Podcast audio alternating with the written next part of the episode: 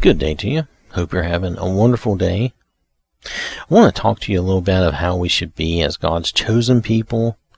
Um, Paul outlines some of this in uh, Colossians three, verses twelve through fourteen. Now, I feel like there's about three or four different lessons here and some verses here in this chapter, and I'm kind of going to break that up and just do a little piece here and there, and this is the first piece of that, in that uh, this is telling us how to be as God's chosen people. So I want to read these verses to you. Verse twelve, so as God's own chosen people, who are holy, set apart, sanctified for his purpose, and well beloved by God himself, put on a heart of compassion, kindness, humility, gentleness, and patience, which has the power to endure whatever injustice or unpleasant, unpleasantness comes with good temper, bearing graciously with one another and willingly forgiving each other if one has a cause for complaint against another. Just as the Lord has forgiven you, so should you forgive. Beyond all of these things, put on and wrap yourselves in unselfish love, which is the perfect bond of unity. For everything is bound together in agreement when one, when each one seeks the best for others. Now, that is verses twelve through fourteen. So it's just a few verses, and we're going to skinny this down a little bit. But Paul is telling us that as God's people, we need to put on a heart of compassion, of kindness, of humility, humbleness, and gentleness, and patience. You know, we need to bear graciously with one another and willingly forgive each other if, and this is if you have valid cause to be upset to begin with, if they have truly wronged you. Now, if someone has not wronged you, you, you should forgive, you should definitely not even have anything against them, but, but forgive them if for some reason you feel you must. But, um, just as the Lord forgave us, we should be forgiving one another. And beyond all of that, we should wrap ourselves in God's love.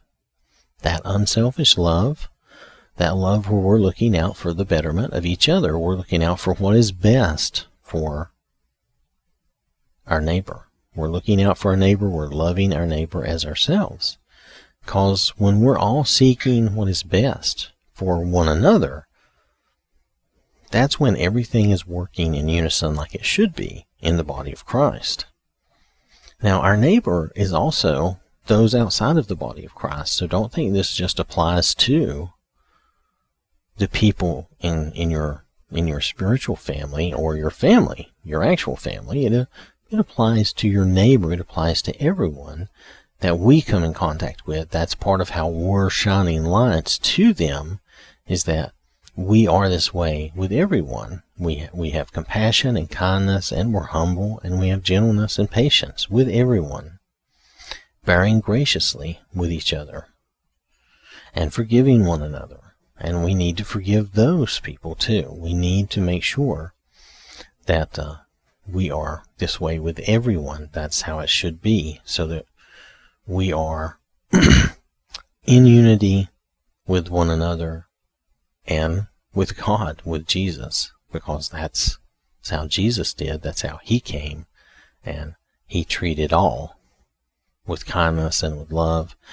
That's not to say that Jesus didn't have his moments. I mean, he did. He argued with the Jewish leaders. He, there was the incident at the temple. We'll call it the incident. Um, but overall, Jesus bore with people properly and taught people, and he was very gracious, and he was very loving and kind, or he would not have went to the cross for us. He would not have went for me, that's for sure. So, you know, that's just a fact. So that's what we should do as God's people. If we want to be God's people and make sure that we are being correct, we need to put on this heart of compassion and kindness, humility, gentleness, and patience.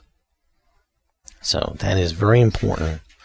And that involves forgiving one another and bearing you know, with one another when we're maybe a little difficult, maybe a little aggravating. You know, I can be aggravating sometimes, I'm sure. So, um, that's what, that's what we need to do to be God's people again, to make sure that we are citizens of the kingdom and acting correctly as a citizen and being correct. We need to put on this heart of compassion, of kindness, and humility, and gentleness, and patience. So there's several aspects to that.